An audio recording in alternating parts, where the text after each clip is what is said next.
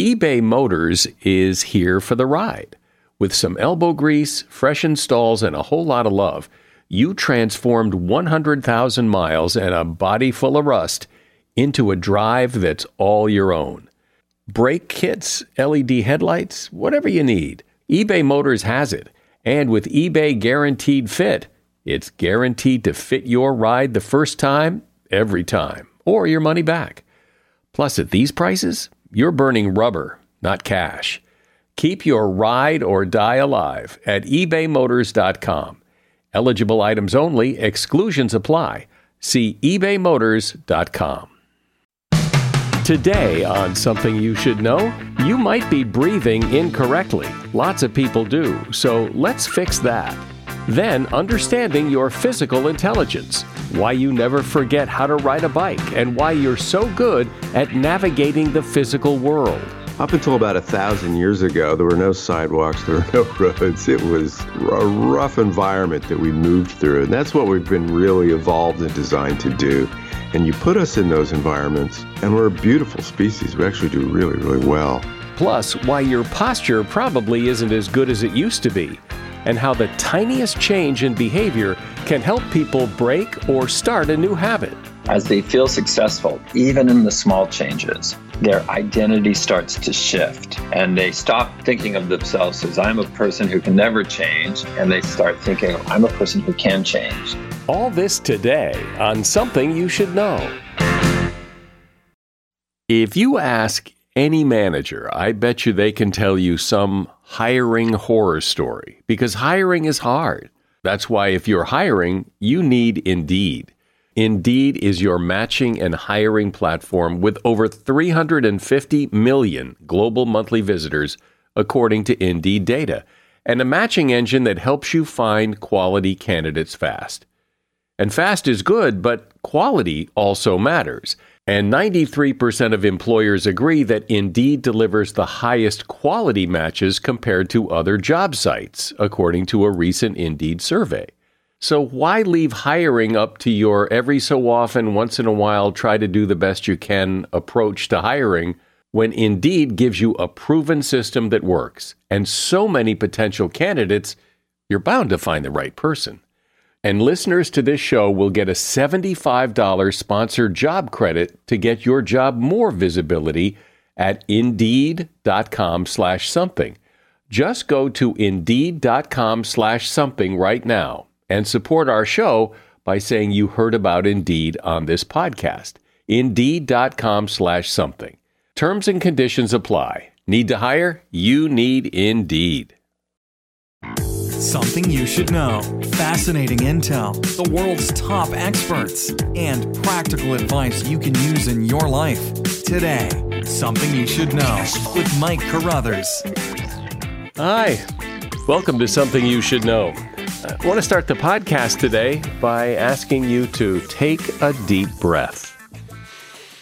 Now, if you took that deep breath through your mouth, your breathing is all wrong. There are some real benefits to nose breathing, and about 80% of us aren't doing that. Your nose is custom made for breathing. It's equipped with special features that prepare the air to enter your lungs. The nostrils and sinuses filter and warm the air that you're taking in. Mouth breathing bypasses the filter and can worsen symptoms of things like asthma, allergies, and sleep apnea. When we inhale and exhale through the mouth, we're actually overbreathing. The precious oxygen we need is absorbed by the lungs on the exhale.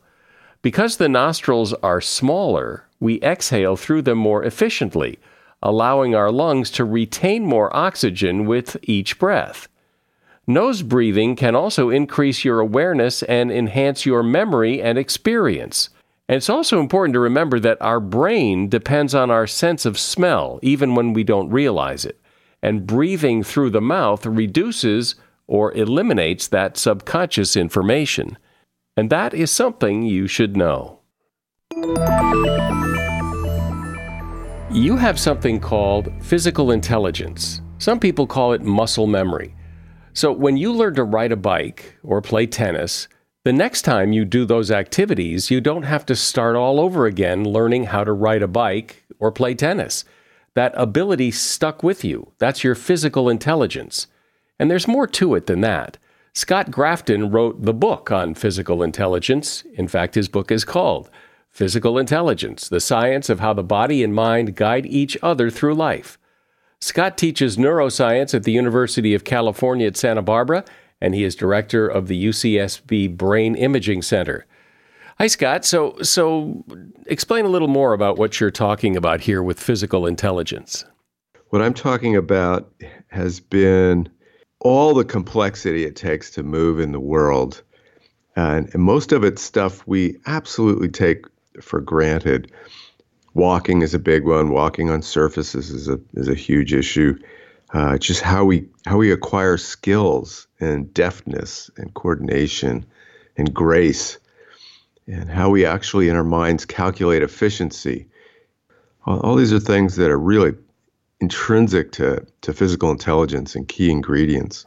And where does physical intelligence come from?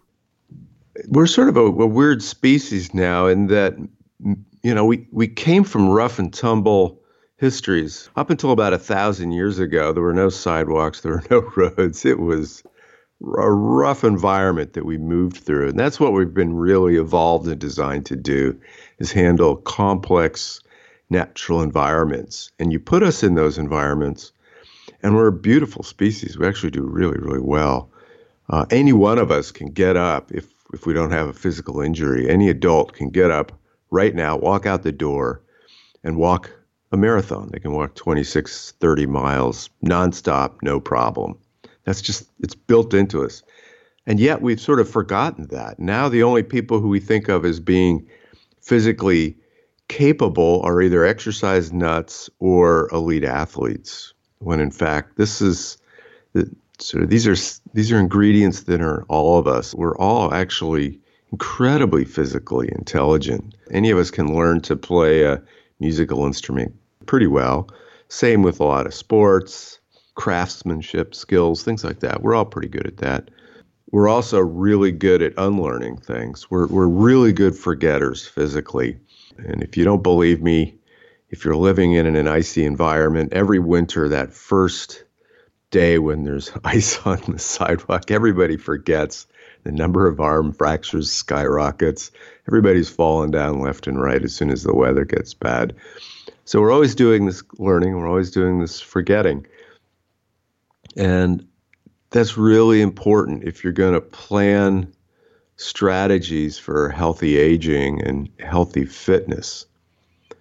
Um, you know, I, we're, we're in a culture now where we think that health comes from a treadmill or a stationary bicycle. And granted, that's better than nothing, right? But that's not really what we evolved to do. Nobody evolved to jog on a treadmill. We we as a species, we're really designed for complex physical engagement. So when um, I think of when I think of physical intelligence, what immediately came to mind when I saw this topic was riding a bike. Because when you learn to ride a bike, you never forget pretty much how to ride a bike. Is that physical intelligence? Oh, absolutely. So, and there's multiple levels there's the the basic program for riding a bike, uh, and that never goes away. But the reality is, if you haven't been on a bike for ten years, at a at a sort of a more subtle level, if you look carefully, there is some physical intelligence that does require relearning. You got to tune yourself up a little bit to fit that bike, to, to sort of match what it, it needs you to do. And so, it, even though you remember motor programs and skills, uh, you always need to tune them up a little bit. Even our walking, you know, each time you take steps, you are you're sort of micromanaging your cadence, your stride length, so you can be maximally efficient in each of your movements. It's, it's uh, so you know how to walk, but at the same time you're always adjusting. It's the same with the bicycle. Why do you think this is important to talk about? I mean, it, it's interesting but it, it is what it is. Why is physical intelligence a topic for discussion? We're in a society right now where we're really focused on a fear of dementia and forgetting. But if you actually look at disability that patients have, it's overwhelmingly dominated by inabilities to move. And so anything we can do to recognize the intelligence that creates movement and the strategies we can adopt to preserve movement become really important. And that's no matter how old you are, whether it's a little kid with a muscular dystrophy or an old person with a stroke. So that's sort of the, the disease perspective. And then in the health perspective, for those of us who are just trying to stay healthy and strong, physicality, especially in complex environments, is incredibly beneficial for our mind, emotion, and well being. And so, understand this is a big question right now. Why is it that a walk on the beach through a bumpy terrain is a thousand times more satisfying than a walk, you know, on a concrete sidewalk through a suburb, right? If we can't explain sort of the both the pleasure and the mental health benefits you get from those natural environments we are where we are allowed to be our normal physical selves, you know, we're kind of missing something. You sometimes hear trainers, physical trainers, talk about muscle memory. Is that the same thing as physical intelligence? The muscles have no memory, and so they're being really sloppy in their terminology, and it's a it's a shorthand, and uh, it confuses people because your muscles are as dumb as a brick. I mean, they'll they'll get stronger and they'll get quicker, but they don't remember movement. Your brain and your spinal cord are where you remember your movements. And what they're really talking about is kinds of movements that your brain has programs for that are incredibly automatic. So riding a bicycle is a motor memory, right? I don't I don't need to engage my cognition, my thinking mind to to really manage that. What happens is your your brain is designed in a clever way in that you've kind of set up these firewalls so that your mind actually doesn't have your conscious mind doesn't have very good access to a lot of your movements. Doesn't have access to your control of blood pressure either or heart rate. If it did you might accidentally kill yourself tinkering tinkering around just by thinking too much. So we we protect ourselves in some ways by with these firewalls. And the other thing it does is it allows us to walk and think at the same time right? That's a beautiful thing I can stroll down the street and have a conversation and not have to micromanage what my legs are doing. So that's that's all in the realm of muscle memory, and and athletes and trainers are always trying to essentially improve the fluidity and grace and precision that's inherent uh, to whatever motor program they're interested in. Is there any sense that a championship golfer who has this great golf swing is any different than anybody else. He just has managed to just figure this out. Or, I mean, are, are people different, or does everybody have the same potential of physical intelligence? I like to joke that everybody can get everybody can get a B plus in any physical activity if they work at it hard enough. To get to get an A or an A plus, you're usually then hoping you've got big lungs if you're a bicyclist or strong hands if you're a climber what have you, right? Or you're tall, play basketball, right? There's some things that are clearly going to be genetic. Um, but that doesn't mean the rest of us cannot do that activity. All of us can learn to play basketball, and most of us can learn to play it pretty well, you know, okay. Uh, that's the neat thing about us as a species. It's not, again, it's not the elite athletes that create physical intelligence. It's the fact that all of us have this incredible capacity to learn physical skills up to a pretty good level. And then you hope you've got the genes if, if you want to do a sport to take you the last, you know, nine yards. I'm speaking with Scott Grafton, who teaches neuroscience at the University of California, Santa Barbara. And he's author of the book, Physical Intelligence The Science of How the Body and the Mind Guide Each Other Through Life. Hey, a shout out to Claritin for supporting this episode and providing us with samples. You see, I'm what you call a seasonal allergy sufferer. Stuffy nose, watery eyes.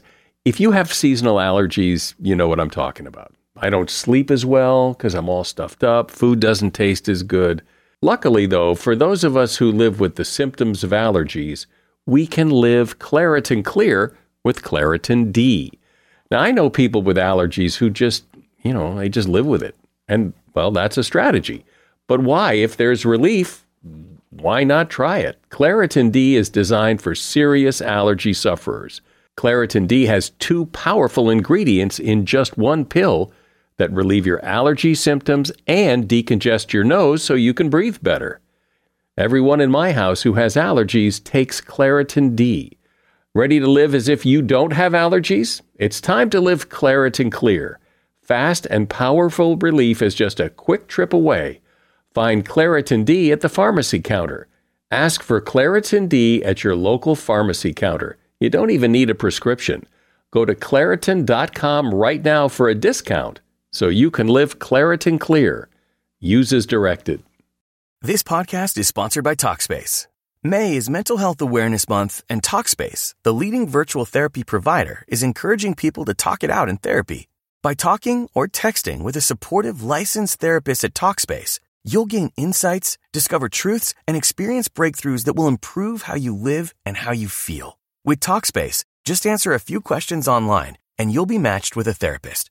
And because you'll meet your therapist online, you don't have to take time off work or arrange childcare. You'll meet on your schedule, whenever you feel most at ease. Plus, Talkspace works with most major insurers, and most insured members only pay a $25 copay or less. No insurance? No problem. If you want to make progress toward a mentally healthier place, Talkspace is here for you. Now get $80 off your first month with promo code SPACE80 when you go to Talkspace.com. Match with a licensed therapist today at Talkspace.com. Save $80 with code SPACE80 at Talkspace.com.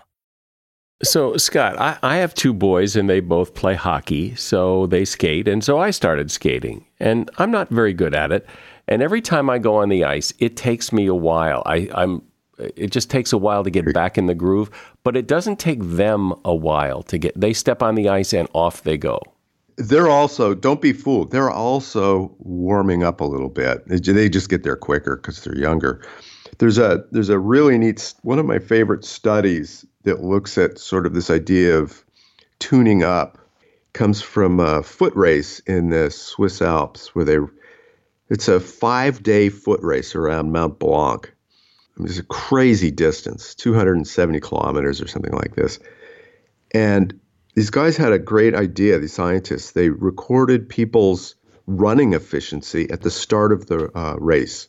They had a treadmill and oxygen measuring systems and everything, and they, they sort out how efficient their running is. They run for five days.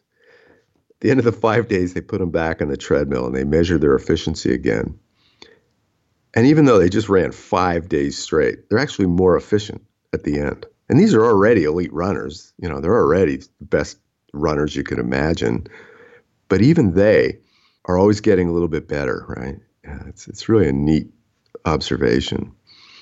Since you've looked pretty deep into this whole idea of physical intelligence, what lessons can we learn? What can we do different? What can we do with this in life? What, what what's the takeaway? The one thing I really came away with after working through this idea was that simple learning isn't good enough. We are really built to take on complex physical problems. That's what we're designed for, and that's where we learn the best. And so if if a person does want to do try something new, they should complexify it at any level, at any skill level. Right? So it's not just about practicing and learning to play one song on a new musical instrument. It's learning to play it in varied ways, or playing varied songs, or playing with varied instruments. It's not just about taking a simple walk in the park on a paved path. It's about taking that unusual shortcut through the woods where suddenly now you've got to navigate a little bit. Your whole sense of awareness in the environment changes. Your ability to duck under branches is now in demand. You've got to step over boulders. All that complexity that you find in nature is incredibly valuable for you to stay flexible, to stay strong, and to stay sort of physically adept uh, in whatever you're going to do. That's interesting because y- usually you think, well, the best way to learn anything is to simplify it, not complicate it.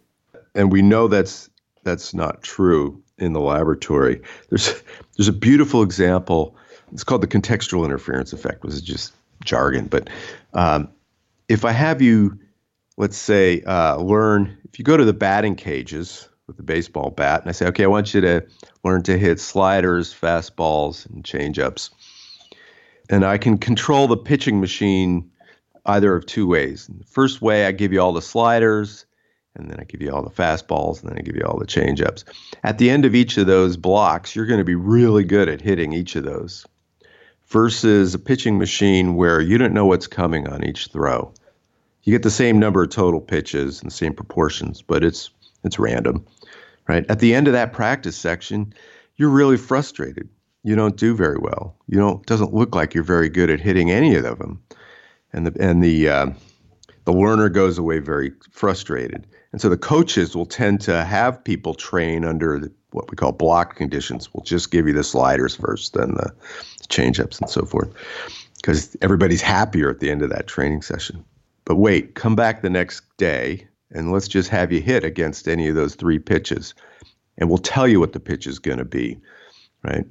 Doesn't matter. You can do it blocked or random. Well, the people who practiced under random conditions are going to be much, much better at hitting those balls.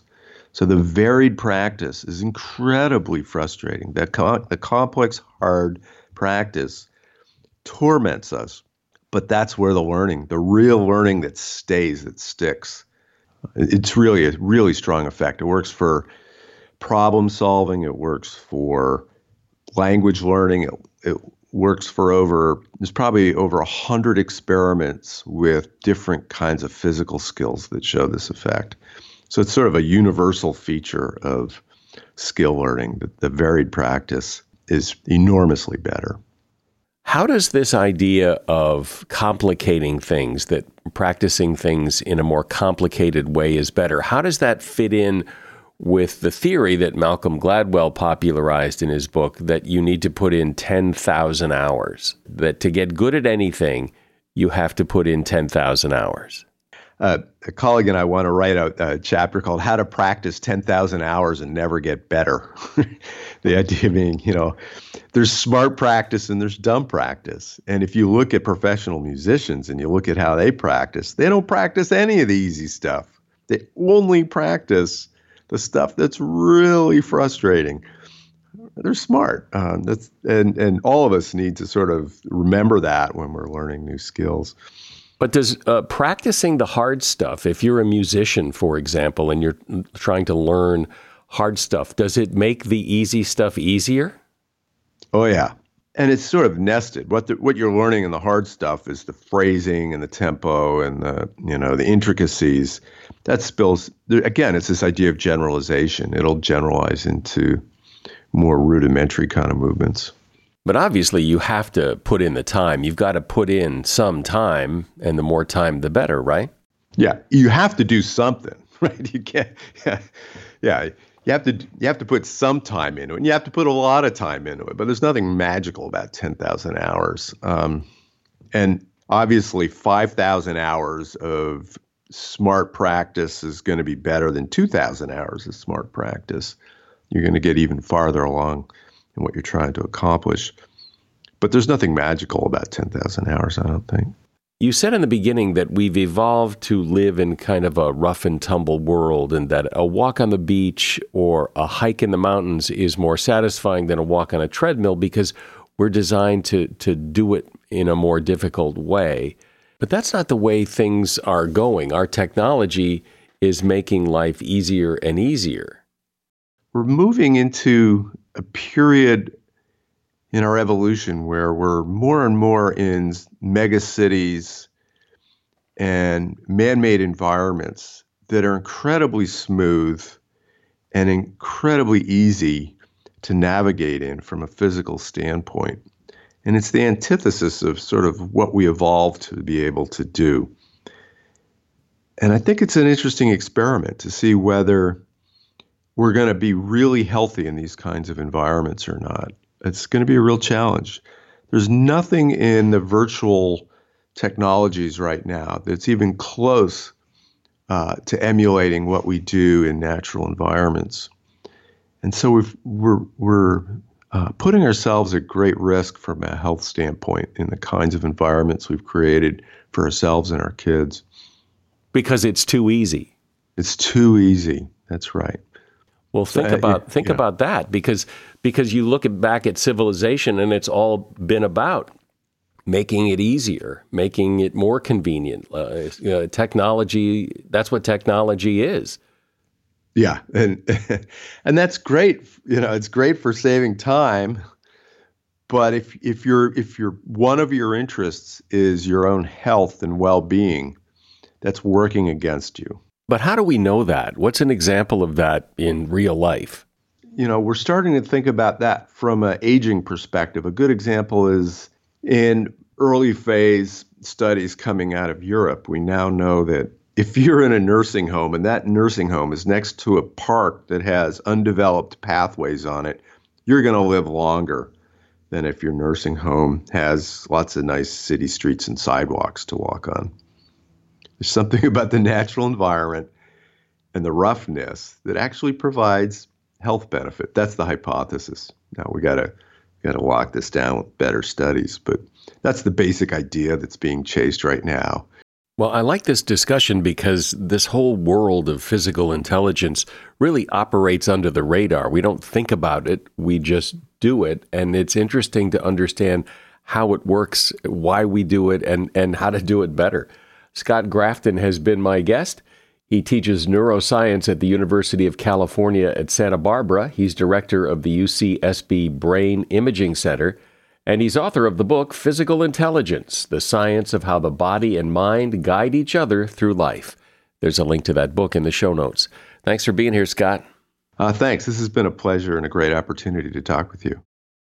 As a listener to something you should know, I can only assume that you are someone who likes to learn about new and interesting things and bring more knowledge to work for you in your everyday life. I mean, that's kind of what something you should know is all about. And so I want to invite you to listen to another podcast called TED Talks Daily. Now, you know about TED Talks, right? Many of the guests on Something You Should Know have done TED Talks. Well, you see, TED Talks Daily is a podcast that brings you a new TED Talk every weekday in less than 15 minutes. Join host Elise Hu. She goes beyond the headlines so you can hear about the big ideas shaping our future. Learn about things like sustainable fashion, embracing your entrepreneurial spirit, the future of robotics, and so much more. Like I said, if you like this podcast, something you should know? I'm pretty sure you're going to like TED Talks Daily. And you get TED Talks Daily wherever you get your podcasts. Every year, people vow to make changes, often in the form of New Year's resolutions. And those changes are often big ones uh, lose weight, be on time, eat healthier, start exercising. And odds are the changes won't stick. And maybe they don't stick because it's just too big of a change to make all at once. Maybe there's a better way, a smaller way to make lasting change. There is, according to BJ Fogg. BJ is a social science research associate at Stanford and director of the Stanford Behavior Design Lab. He is author of the book Tiny Habits The Small Changes That Change Everything. Hi, BJ. Welcome. Hey, thank you for inviting me. Happy to be here. So, people often say that change is hard. Yet every year, people make New Year's resolutions to change. And often those resolutions fail, which is probably why people say change is hard. But I've always thought that maybe it's because that kind of change is hard. I mean, I don't make New Year's resolutions eh, just because it's almost like you're setting yourself up to fail. You know, it's a new year. It's I'm going to make this big change and within a few weeks, it often just falls apart. Well, I'm sorry about the resolutions not working out for you, and but that is true for most people. You know, that's not going to be a surprise to you or anybody listening to this. The way we're typically set up to do resolutions or to change more generally sets us up for failure, and that's a problem. I myself don't do resolutions. I haven't done them probably for 10 years or so because I change my habits whenever I need to. So I do it throughout the year day by day or week by week or whenever I need to make a change, I just do it because with tiny habits, I've found that it's simple and it's fast and it's even fun. So there's no reason to wait for a special time of the year. And so when you say tiny habits, what does that mean? Give me an example. Yeah, so tiny habits, when I say that, I'm talking really about a method that I created through research and years of testing. And I started doing it in 2010, started teaching it to others in 2011, and testing and iterating and measuring. And the method basically goes like this you take any habit that you want, and then you make it as small as you can. So rather, if you say you want to read more, and you take a very small version of that, you read not even a chapter, maybe just one paragraph. So you shrink it down. Uh, if you want to even like floss your teeth, you don't focus on flossing all your teeth. You just focus on flossing one. And I know that sounds crazy, but this is important, and we can talk about it later. So you, you take it, make it very small, and then you find where that fits naturally in your existing routine. And in Tiny Habits, you look for what does it come after? Like, where do you slot this into the course of your day where it'll fit naturally? Flossing is an easy one. For most people, it comes right after brushing. Whereas something like reading, um, it depends on people's existing routine. Some people sit down on the bus every day on the commute to work. So as soon as they sit down, that might be a great place for them to open a book and read a paragraph. So if I'm uh, wanting to do this, if I'm wanting to make a change, I mean, I think that that most resolutions people are basically trying to change something and do something that they haven't been able to do before, and so there's probably not much reason to think they're going to be able to do it now because they haven't been able to do it up till now. And so, what's the magic? What's the secret? What's the method to do it? I would wager in almost all cases they haven't been able to do it because they haven't taken the right approach. And that's not their fault. And that's, uh, this isn't answering your question, I'll touch quickly on this. When people try to change and they don't succeed, they should not blame themselves. But that's too often what people do. And that's not helpful. They just haven't been given the right approach yet. With tiny habits, they can take some aspiration that they've had, exercise more, sleep better, build your relationships, and through a step by step process, they can achieve those aspirations. And one of the key things that happens is people break it down and make these tiny changes. And this is really important. As they feel successful, even in the small changes, their identity starts to shift and they stop thinking of themselves as I'm a person who can never change, and they start thinking of I'm a person who can change. And maybe more specifically, oh, I'm a person who can't resist tempting snacks, to a person who now thinks of themselves as, I'm a person who eats right on my game plan. You know, I'm a person who eats healthy snacks and makes um, healthy nutrition part of my life. And so, what's the process? What's how do you begin this? How do you get your head in the game and actually start to do it? Take any habit you want and you break it down so it's very simple and very small if you want to read more, that's a general aspiration that you can't turn that into a habit, but you can make it much tinier, like read one paragraph. That's step one. Step two, you find where it fits naturally in your life. We talked about that. Uh, if, it, if, you find it doesn't fit after you sit down on the subway, you look for another opportunity. Maybe as soon as you walk out the door at work to your break, you go to a bench and sit down and open a book. So part of it is a design and discovery method about where does this fit naturally in your life. You use an existing routine to remind you. And then you wire in the habit. You make it stick by doing a technique called celebration. And with celebration, it's a it's a behavior you do, and sometimes it's a thought you have, and it's unique. Uh, it's different for different people. But what celebration does is it creates a positive emotion uh, celebration that works for many people is a fist pump and say, awesome. Other people raise their hands up and go, way to go. The reason that matters is it's the emotions create habits. When you do a behavior and your brain connects a positive emotion to the behavior, and that's what you're doing with celebration, is you're you're creating a positive emotion. So your brain goes, wow, every time I floss, I feel great. And so your brain takes note and it encodes that behavior sequence. And so the next time you brush, your brain would say, hey, you, you need to floss because the brain knows right after that you're going to feel good. So what you're doing the tiny habits method, and this is very unlike any other method, you're hacking your brain to wire in the habit by firing off a positive emotion on demand. And the way you do that, that technique, we call it celebration.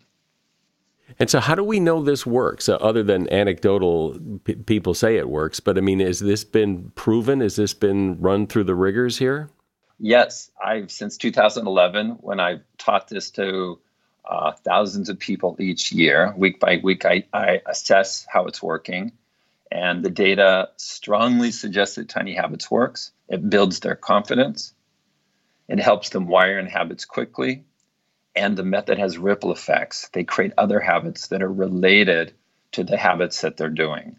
And on top of that, people report, most people report that their identity shifts. They start thinking of themselves as the kind of a kind of person who can change.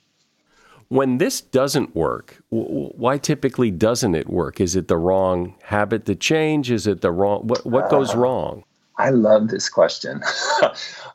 when it doesn't work, problem number 1 is that people haven't made the new habit tiny enough. They might think, oh, I want to do push ups, I'll do 10 every morning. That's too big. 10 is not tiny, 10 takes effort. It should be more like one or two wall push ups. You need to make it so small that it doesn't take effort. So that would be problem number one is people being too optimistic and not following guidance where you've got to make it so tiny. It's not floss all your teeth, it's floss one. Next, the problem would be they didn't find yet where it fits naturally in their day. People might think, oh, I'm going to meditate as soon as I get home from work. After I walk in the door from work, I'll sit down and take three calming breaths, not 30 minutes, just three breaths. But as they put it into practice, it's like, no, they've got too much going on. The kids are asking questions. They need to do something about dinner. So in tiny habits when that doesn't work. You just revise and find a new place. But if people aren't open to revision then they may get stuck and say it didn't work. Well it didn't work in that particular part of your day. Just try another part. And then the third reason is they look at the celebration technique and they think oh that's not for me or that's optional. But celebration's not optional. That's what wires in the habit. So it's sort of like oh i'm going to try to cook something in the oven and I'm not going to turn the oven on. Oh, the oven didn't work or the, it didn't work. Well, it didn't. That's what forms the habit of celebration. And one of the biggest challenges in teaching this since 2011 is to help people understand that the celebration, that the emotion piece of it is really important. It's not optional. That's what creates the habit.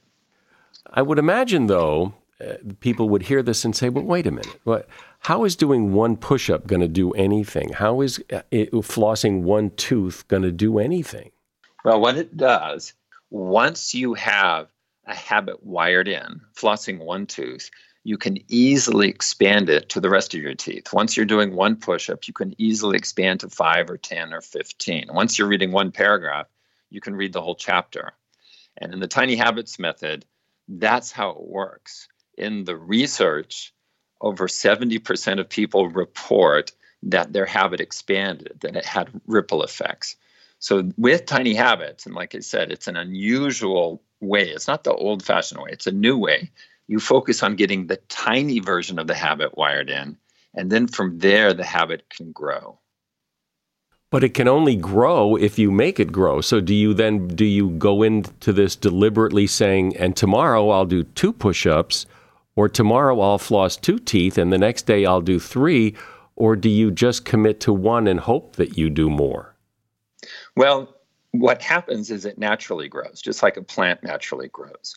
So, somebody who has the habit of reading one paragraph will, not every day, but on some days, read more than that. Once you get started, you do more. And most everybody who has the habit of flossing one tooth naturally expands to all their teeth.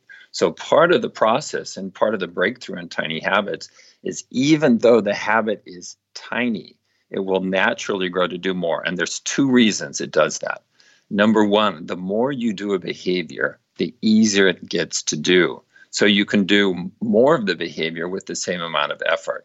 Number two, if you feel successful doing the behavior, your motivation to do more increases over time. So, with increased motivation, you're capable of doing more of the behavior, whether it's more reading or more flossing or more push ups. Does it matter whether or not, does the game change whether you're trying to do something versus trying to stop doing something? Yes, that's an excellent question. Yes. Both starting a habit and stopping habit, they all come back to three things motivation, ability, and prompt. And that's my behavior model. But the way you do it is different. The way that you start a habit, and Tiny Habits is especially good at that. You know, make it small, that increases your ability, and so on. The way you stop a habit depends on the type of habit.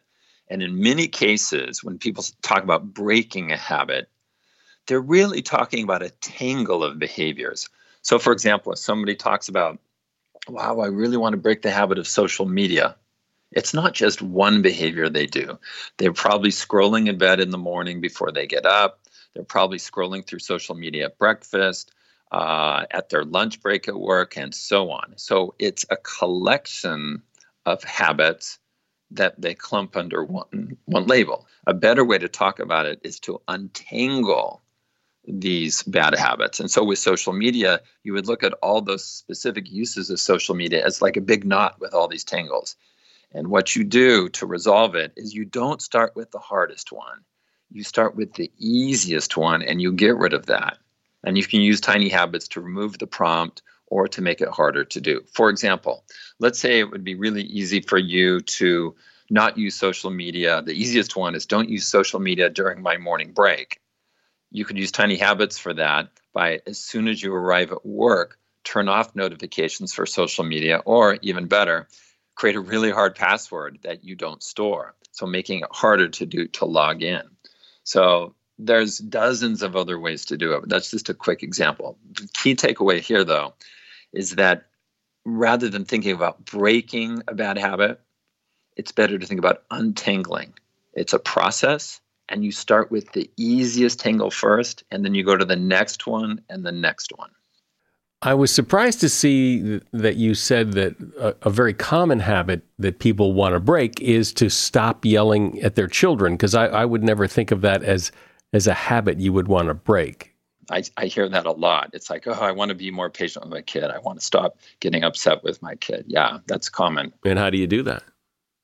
Well, one woman, what she did was she created the habit of whenever she felt frustrated with her child, she would then, instead of uh, getting upset with her child, she would find a compliment on the fly that she could tell her child. So instead of reacting negatively, she would react positively. And that that served pretty quickly to change the relationship with the child. It didn't mean the child stopped annoying her, but her response to it wasn't so negative. And and that's consistent with the tiny method. Yeah, yeah. It would go like after I feel frustrated with my child, I will give her a compliment immediately. So that would be the tiny habit recipe. So where does it fit in her day? When she feels frustrated, what does she do? She just gives a simple compliment immediately. So that would be the response to that frustration. And in fact, that's a special kind of tiny habit, and it's called a pearl habit. A pearl habit is a subset of tiny habits where you take something that's annoying you, whether it's a child frustrating you or somebody in the grocery line who's uh, taken up your time or somebody cuts you off in traffic, and you use something annoying to prompt you to do something positive. So, in other words, from an irritation, you create something good. Oh, I like that. That's I like that idea because when you get frustrated with the guy at the grocery store, or at least when I do, I always feel bad later, but it doesn't stop yeah. me from doing it again the next time. Well, let me give you my own on this. Whenever I feel frustrated at somebody else in the home or waiting in a I don't know why it always feels like I'm waiting in a line and I'm just frustrated at somebody up there who's taking time, but it sounds like you share that with me. I say to myself, everyone does the best they can. No one tries to screw up. And I just say that inside my head and it helps me have empathy. It helps resolve some of the frustration. And it helps me just get over that negative feeling I had from somebody cutting me off or what I felt like was wasting my time in the grocery store. One of the things that I've heard uh, in terms of making changes like habits and things is you have to do it because you really want to do it. You can't do it because somebody else wants you to do it, or you can't do it because you think that's what you should do. You have to really believe it. Does this still apply? Yes, yeah, yes, that that's on target with uh, my research and you know all the feedback I'm getting from all the people I coach and the coaches I've trained. Um, what doesn't work is taking a should, like, oh, I really should go to the gym for an hour a day, and turning that into a true habit. Yes, for a limited period of time, you can make yourself do it, uh, but it's not a reliable way to create habits. So you need to pick habits that you want. And when it comes comes to things like productivity and relationships and fitness and everything, there's a whole bunch of different habits you could do to reach those aspirations. And so pick a habit you want. Well, I think anybody who's tried to make a big change or break a habit knows how hard it is to do it all at once. And this idea of tiny habits it certainly sounds like something worth trying for anybody who wants to make a change. My guest has been BJ Fogg. He is a social science research associate at Stanford. He is also the director of the Stanford Behavior Design Lab, and he's author of the book Tiny Habits The Small Changes That Change Everything. And there's a link to that book in the show notes. As you get older, your natural standing posture gets worse you tend to slump forward over time. To prevent that from happening, it helps to be conscious of your posture and stand or sit up straight. But more specifically, never stand with your arms folded because that pulls your spine forward. Imagine the crown of your head is attached to a string pulling it upward, making sure that the crown of your head and not your forehead is always the highest point of your body. Beware of looking at your phone as you walk. Every inch that your head is ahead of the true vertical line of your body increases the weight that your neck muscles have to hold by 10 pounds. So if you persist in looking at your phone, your head will eventually be permanently poking forward. And that is something you should know. Take a moment and share this podcast with someone you know. I'm sure they'll appreciate it. I'm Mike Carruthers. Thanks for listening today to Something You Should Know. The Bigger Pockets portfolio of podcasts are worthy of your investment. We're having a real conversation as real real estate investors. New episodes available every day. It's important to buy where it makes money and not necessarily where you want to travel to. Bigger Pockets, On the Market, Rookie Real Estate, or Money Podcast. The purpose of flipping is to create more cash so then you can reinvest into other types of properties. The Bigger Pockets Podcast on YouTube or wherever you listen.